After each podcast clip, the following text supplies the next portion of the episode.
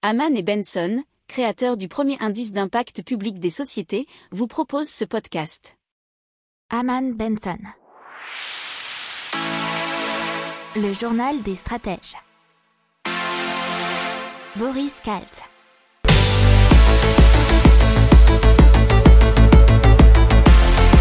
Bonjour à tous et bienvenue dans le journal des stratèges pour l'intégrale impact de la semaine du 22 au 26 février 2021.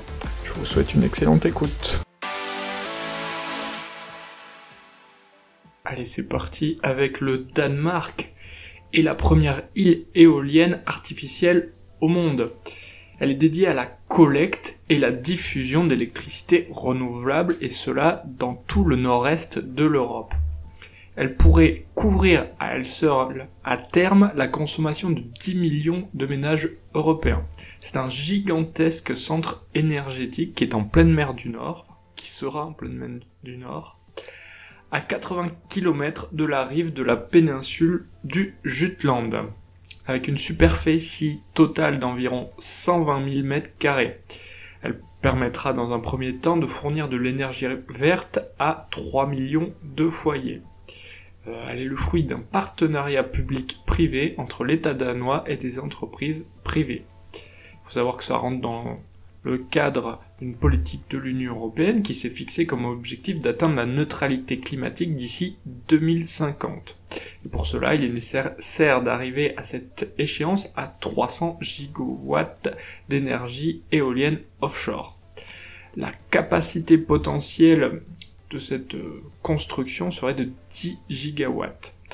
À noter, tout simplement qu'à l'horizon 2050, le Danemark ne pratiquera plus l'extraction de pétrole et de gaz en mer du Nord. Et dans l'impact, on passe au crowd farming. Et qu'est-ce que c'est? C'est une plateforme qui veut corriger le déséquilibre entre ce que paye le consommateur et ce que reçoit le producteur. Donc limiter le gaspillage et plus globalement améliorer l'efficacité de la chaîne d'approvisionnement. Tout ce qui est produit est acheté d'avance. En ligne, bien évidemment. Il y a moins de pertes dans les transports. Le concept de crowdfarming a été lancé par deux frères espagnols qui ont repris le verger abandonné de leur grand-père et c'était ça en 2010, donc il y a une bonne dizaine d'années. Pour replanter les arbres morts, ils ont proposé à des membres de leur famille d'adopter un oranger, de suivre sa croissance et de recevoir la récolte de l'arbre. Alors aujourd'hui, euh, ça représente 160 producteurs de 6 pays qui sont inscrits sur la plateforme crowdfarming et ils espèrent tripler le nombre de consommateurs d'ici 2022. Allez, on passe au recyclage des plastiques et c'est la sino-canadienne Miranda Wang qui a été lauréate du prix Rolex à l'esprit d'entreprise 2019 qui aurait une solution qui pourrait marquer un tournant dans l'ère du plastique. La technologie de biosélection peut euh, recycler tous les plastiques spécifiques en 6 heures. C'est grâce à un procédé d'accélération biochimique capable de dégrader le polyéthylène afin d'en extraire des produits chimiques industriels.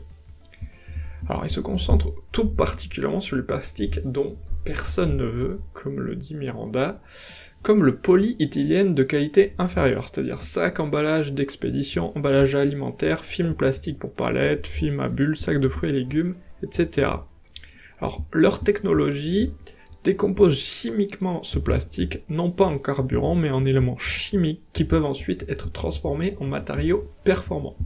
Ces matériaux peuvent être introduits ensuite dans l'économie pour l'habillement, l'automobile et pour toutes sortes de produits, grâce par exemple à la biotechnologie. Dans l'impact, on va donc vous parler d'un nouveau parc éolien offshore et celui-ci est en France et sera plutôt en France.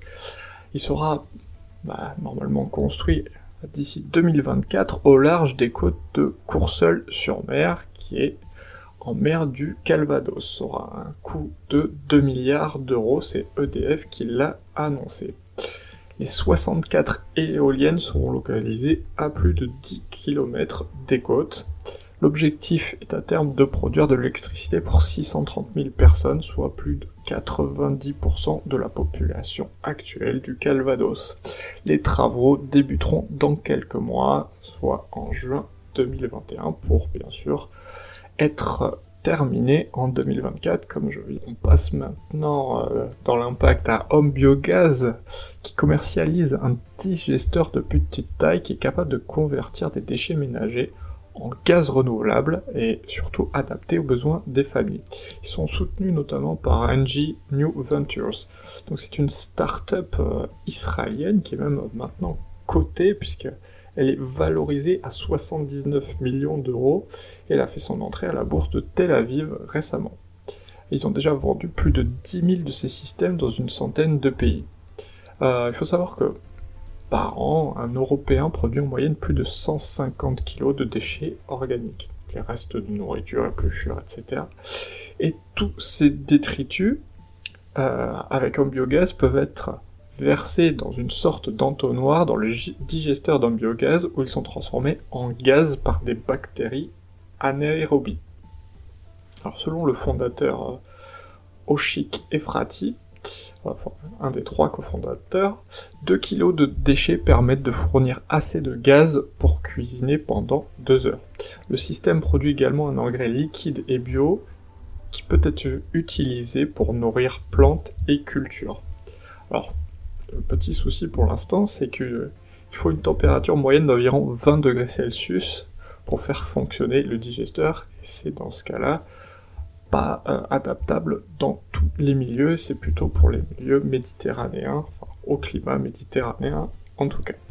Et donc en France en 2020, près de 27% de la consommation électrique euh, a été faite par les énergies renouvelables. A été fournie plutôt plus exactement, sont des chiffres qui ont été donnés par le syndicat des énergies renouvelables avec le réseau de transport d'électricité RTE et Enedis.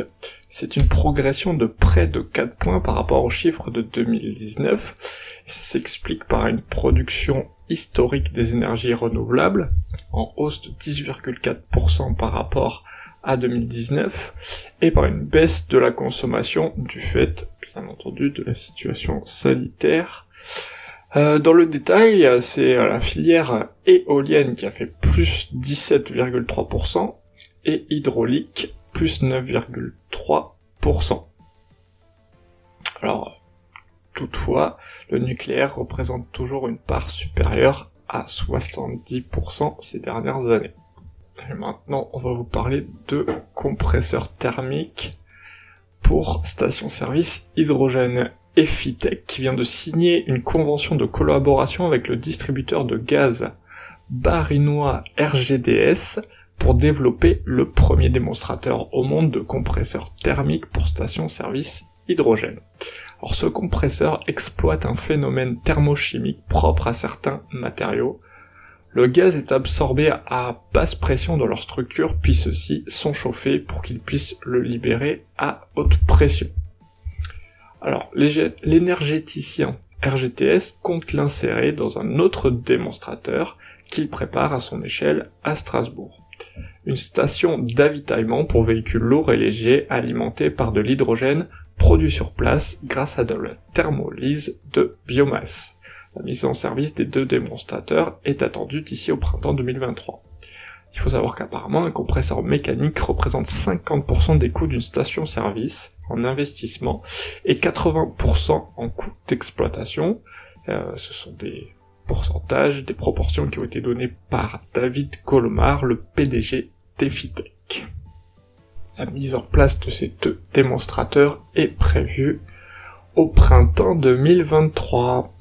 Allez, on va vous parler maintenant de centrales solaires, puisque le syndicat départemental d'énergie et d'équipement de la Vendée, SIDEV et Vendée Énergie ont créé Vendée Ombrière. Vendée Ombrière elle-même s'est associée à la start-up rennaise Sun, qui est un spécialiste de l'installation des panneaux photovoltaïques.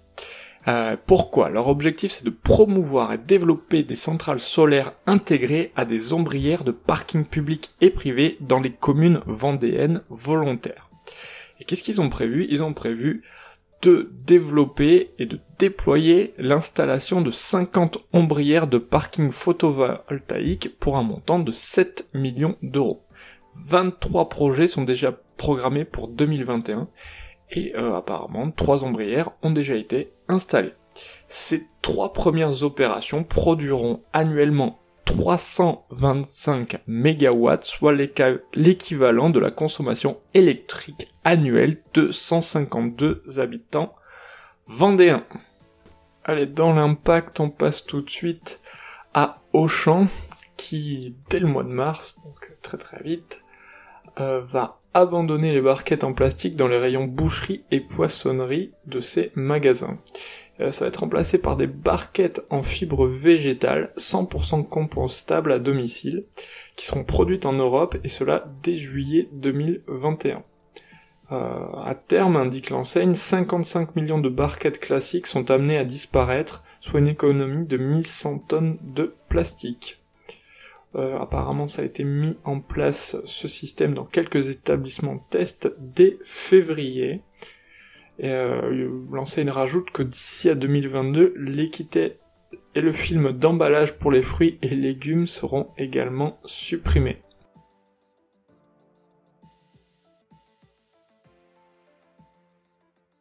Pour approfondir ces sujets, abonnez-vous à la newsletter de Haman et Benson et écoutez nos autres podcasts que vous retrouverez dans les notes de l'émission ou sur notre site internet.